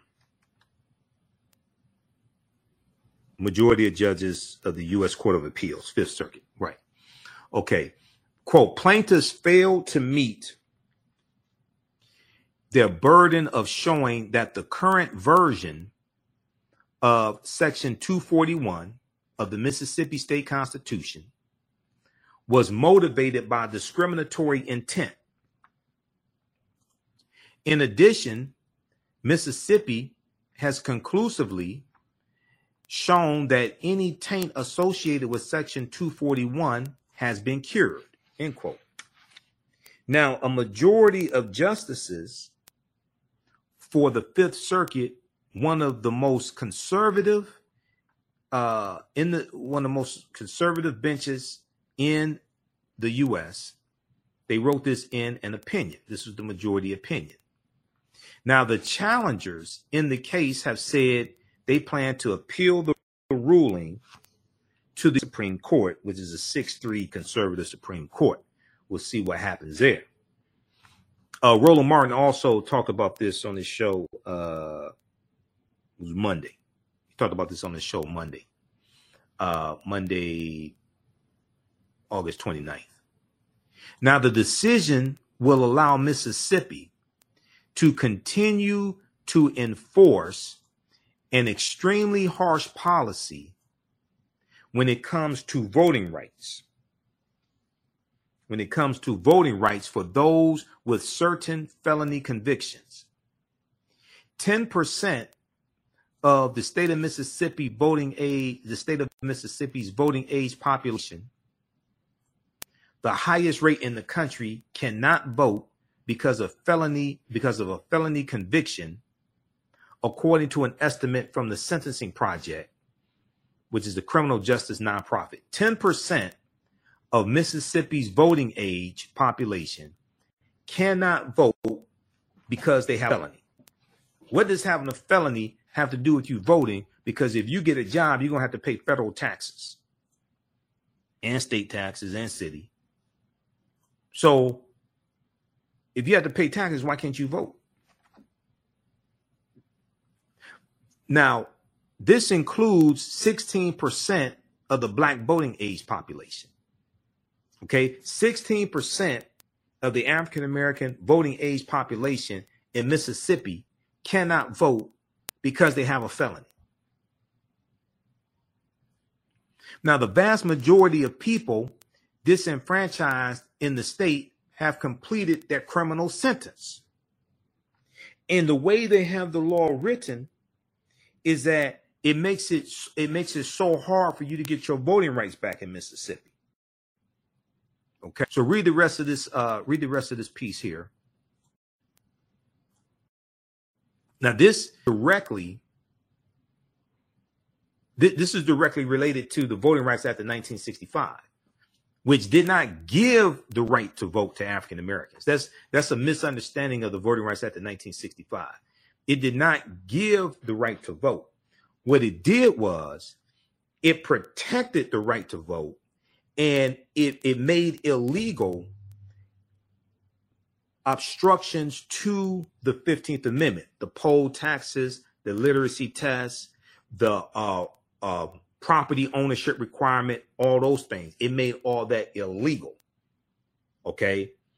That that these southern states were doing, these former Confederate states, it made all that illegal. It did not give African Americans the right to vote. African Americans could already vote. And when you look at those laws in um, those former Confederate states, their laws did not say African Americans could not vote.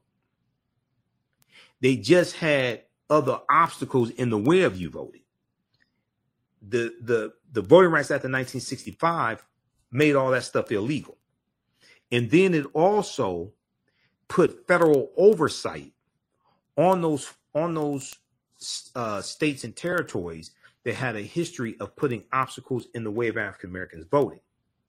So if they wanted to make any changes to locations of polling places, they wanted to make any changes to um, um, how many weeks you can have early voting, uh, things like this. It had to get oversight from a federal judge. Okay, they had to get oversight from a federal judge. So this is what the 1965 Voting Rights Act did. We look at this article here from history.com.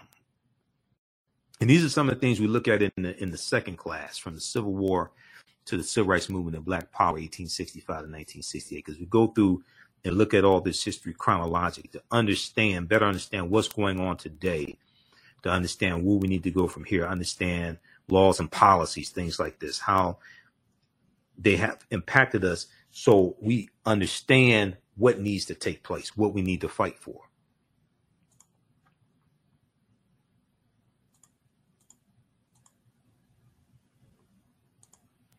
Okay, then right here is called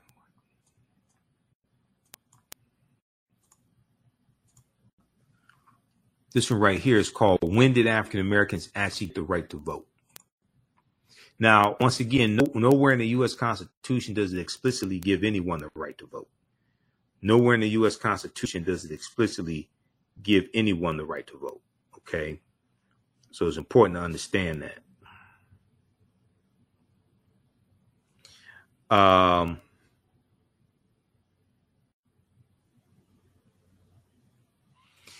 in in okay, the immediate aftermath of the Civil War, we skip over some of this. Black Americans gained full rights citizenship. Okay, uh, Reconstruction, presidential Reconstruction, and Black codes. Okay, there were Lincoln. Uh, radical Republicans in Congress were outraged, arguing that black codes were uh, went a, went a long way toward establishing slavery in all but name. Early in 1866, Congress passed the Civil Rights Bill. So there was a as I explained uh, to people, and especially in, in the courses, civil rights did not start in 1955 with the Montgomery bus boycott in 1964 with the Civil Rights Act of 64. Civil rights goes back to 1865 and 1866. You have the Civil Rights Act or the Civil Rights Bill of 1866, which laid the foundation for the 14th Amendment of 1868. Okay. Okay, so early in 1866, Congress passed the Civil Rights Bill, which aimed to build on the 13th Amendment and give Black Americans uh, the rights of citizens. When uh, President Andrew Johnson vetoed the bill on the basis of opposing federal action on behalf of formerly enslaved people, because he was from the South, he was from Tennessee. He was sympathetic to the former slave owners. He was actually a Democrat who the Republicans got to run on the ticket with uh, Lincoln in 1860. Okay, uh, for president. Uh, Congress overrode his veto, mark, marking the first time. What is this here? Hold on. Let me close this out. Okay.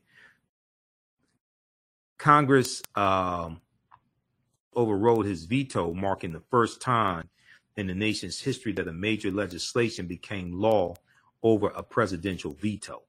Okay, so they deal with the 14th and 15th Amendments, 14th Amendment 1868, 15th Amendment of um, uh, 1870. Um, okay, which granted uh, 15th Amendment 1870 was which stated that voting rights could not be denied or abridged by uh, the United States on the basis of color by the United States on the ba- on, uh, or by any state on account of race, color, or previous condition of servitude. There's only there are only two sections to the Fifteenth Amendment. Now, Reconstruction saw biracial democracy exist in the South for the first time, though much of the power in state governments remained in white hands. Like African American voters, African American elected officials faced the constant threat of intimidation and violence, often at the hands of the Ku Klux Klan or white supremacist groups like the like the White League or the Knights of the White Camellia, things like this. Okay. Um, this is franchise, including okay. So while the 15th Amendment barred voting rights discrimination on the basis of race, it left the door open for states to determine the specific qualifications for suffrage. Okay, so so uh, states have a lot of control over who votes, and that goes to the Tenth Amendment of the U.S. Constitution. Okay, which deals with states' rights.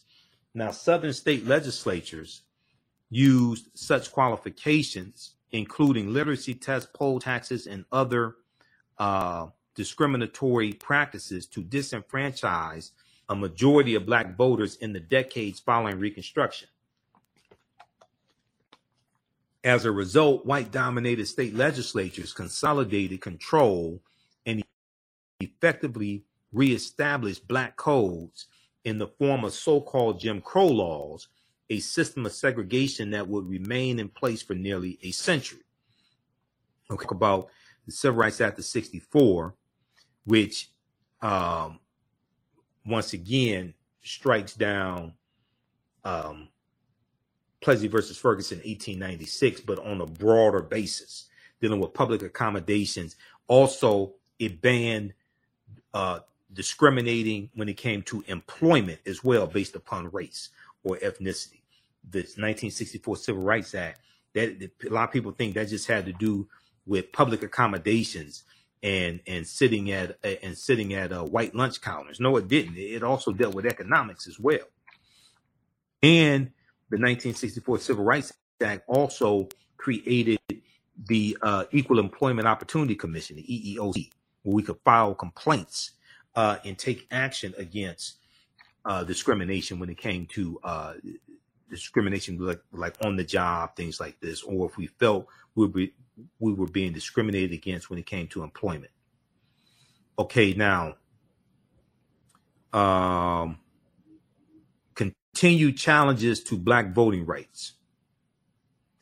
Before the passage of the 1965 Voting Rights Act, an estimated 23% of eligible African American voters were registered nationwide. By 1969, that number rose to 61%. Okay, 23% before the Voting Rights Act, 61% by 1969. By 1980, the percentage of adult black population on Southern voter rolls surpassed that in the rest of the country. The historian James C. Cobb wrote in 2015, adding that by the mid 1980s, there were more black people in public office in the South than in the rest of the nation combined. The 2012 turnout uh, of African American voters exceeded that of white voters for the first time in history, as 66.6% of eligible African American voters turned out to help reelect President Barack Obama. This right here scared the hell out of a lot of white people. It scared the hell out of a lot of right, white Republicans. The percentage of African Americans who came out to vote in 2012, it was 66.6% of African Americans who were registered to vote.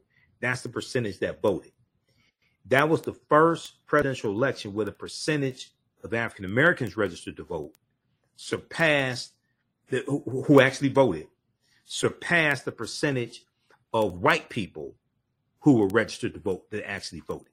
Okay. So what did so what did they do? They came back and hit us in the courts.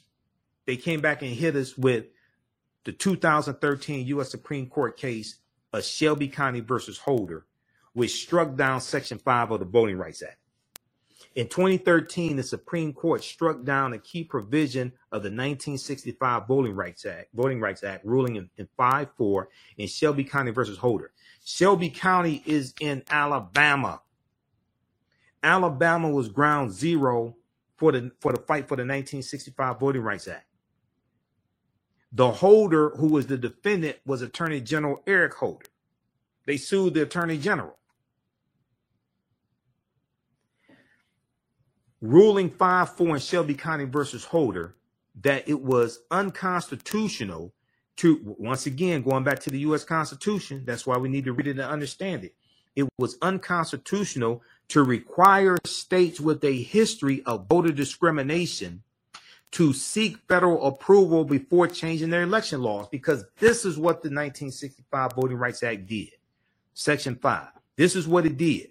If if if you wanted to make any changes to the location of polling places, or if you wanted to close down places, if you wanted to change the hours that uh, polling places are open, if you wanted to change how many Sundays the polls would be open for souls to the poll voting, people, especially African Americans, go to vote after church. You had to get approval from a federal judge. There was federal oversight to protect the rights of African Americans when it came to voting in states and territories that had a history of putting those obstacles in the way of us voting. Okay? Shelby County versus Holder struck that down. When you go research this, within 24 hours, within 24 hours of that U.S. Supreme Court decision, states started passing voter suppression laws. These former Confederate states started passing voter suppression laws. They couldn't wait. They've been trying to strike down, they've been trying to weaken the Voting Rights Act for, for decades because they knew they were losing power. So, and they and, and see Republicans understand better the power of the vote than many of us do. That's why they work so hard to suppress our vote. Now, in the wake of the U.S. Supreme Court's decision, a number of states passed new restrictions on voting, including limiting early voting and requiring voters to show photo ID. This is within 24 hours of Shelby County versus Holder. They started passing these voter suppression laws, voter ID laws, things like this.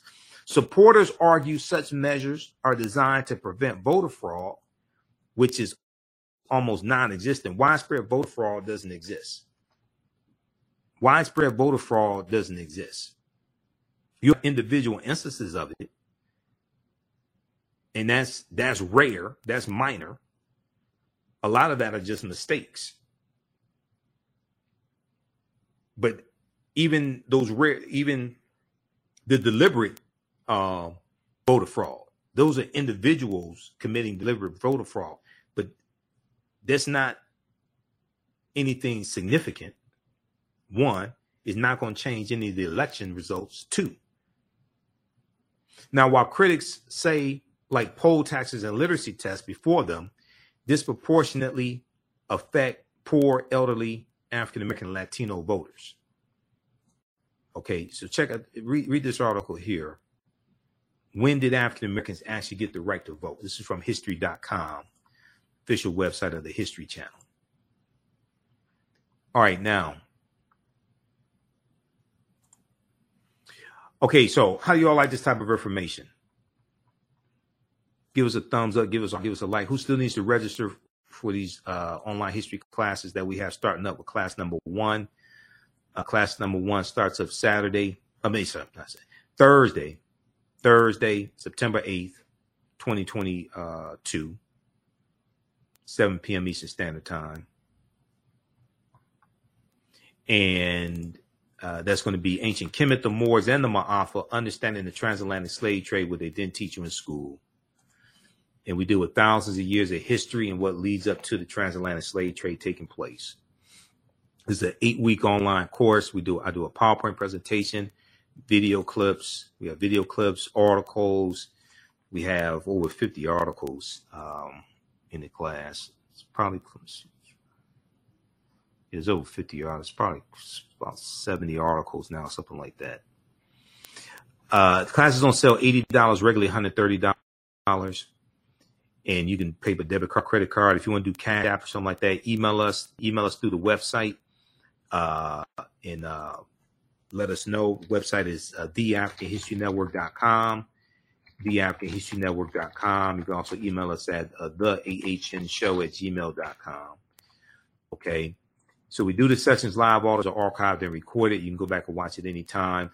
The second class we have starting up uh, Tuesday, September 13th, 7 p.m. to 9 p.m. from the Civil War to the Civil Rights Movement and Black Power, 1865 to 1968. As soon as you register, there's archived content that you can start watching now. You can watch from around the world. As soon as you register, there's archive content you can start watching now. Um, we have a bundle pack. You can register for both classes, only $130. Click here uh, register here for the bundle pack. We also have the, we posted the link here on the thread of the broadcast. If you've taken any of my online classes in the past, uh, email me um, at, um, you can email me through the website or AHN show at theafricanhistorynetwork.com. But you email me through the website you get a 50% discount if you take in any online classes in the past. Okay. Um, so th- those are for returning students. We appreciate the returning students as well. If you want to pay full price, that's fine. We definitely appreciate that as well. Believe me. But we'll, we'll, we'll, give you a 50% discount uh, for uh, returning students also. Okay. All right. Look, hey, we have to get out of here. Um, follow us on our Facebook fan page, The African History Network, The African History Network. And uh, turn on live notifications so you know when we go live. Um, you can also support the African History Network, dollar sign the AHN Show through Cash App, through PayPal, paypal.me forward slash the AHN Show. We have the information around the homepage of our website. Listen to the African History Network show Sundays, 9 p.m. to 11 p.m. Eastern Standard Time on 9, 10 a.m. Superstation WFDF. And uh, we also broadcast on Facebook and YouTube when we're on live as well. We have audio podcasts of the shows also. You click right there on the homepage, click on listen to podcasts. We have audio podcasts there um, uh, as well. Okay. And here is the link for the um, fall course bundle pack as well. Okay, so you can go ahead and register for these classes. You can use this information with your children also. Like I said, the, the information uh, content is, I would say, it's PG 13. I don't do a lot of cursing. Uh, it's not overly graphic, etc. It's very engaging. I do a PowerPoint presentation. We have book references, articles, uh, video clips. So some of the uh, uh, slides we that I showed we actually use in the class. It is like about 150 slides, something like that, in the first uh, the first class. Okay. All right, look, we have to get out of here. Remember, at the African History Network, we focus on educating, empowering, and inspiring people of African descent throughout the diaspora and around the world. Right now, it's correct wrong behavior is not over till we win Wakanda forever. We'll talk to you next time. Peace. Hello, African History Network family. You've put it off for way too long. Now it's time to act for your family, your future, and the next generation. Get life insurance for that peace of mind and security for you and your loved ones. Build your financial foundations starting today. Your independent agent at Fortified Trust Life Brokers with over a dozen strong a rated life insurance companies to offer you the life protection you need when it comes to final expense, term life, whole life, mortgage protection, annuities, and more. They are currently licensed in Alabama, Georgia, and South Carolina. Don't let a pre existing health condition hinder you from getting life insurance. You can get the affordable coverage you need today life insurance is only the beginning. Email them at Fortified Trust Life for a free fact sheet explaining the five basic building blocks for a strong financial foundation. It's their gift to you to help you fortify your future. Email them at fortifytl828 at yahoo.com or call them at 706 339 5096 and leave a message. Fortify your future today.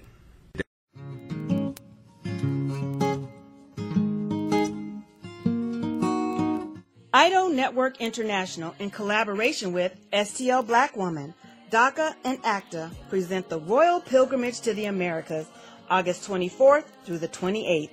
The African kings and queens are coming to you for business, networking, and sharing of Pan African ideals. The venue will be the illustrious Garde Arts Hotel in St. Louis, Missouri. A royal cultural experience and exhibitions, trade and investment opportunities in Africa, the Caribbean, and the Americas. A Royal Pan African Summit hosting keynote speakers and a red carpet banquet. Come and witness an African royal coronation ceremony. Register at www.idonetwork.org to book your ticket to wine and dine with African royalty vendor opportunities available. Get face to face with the royals who own the land and resources for business. Contact DACA for deal room information at 602 730 4572.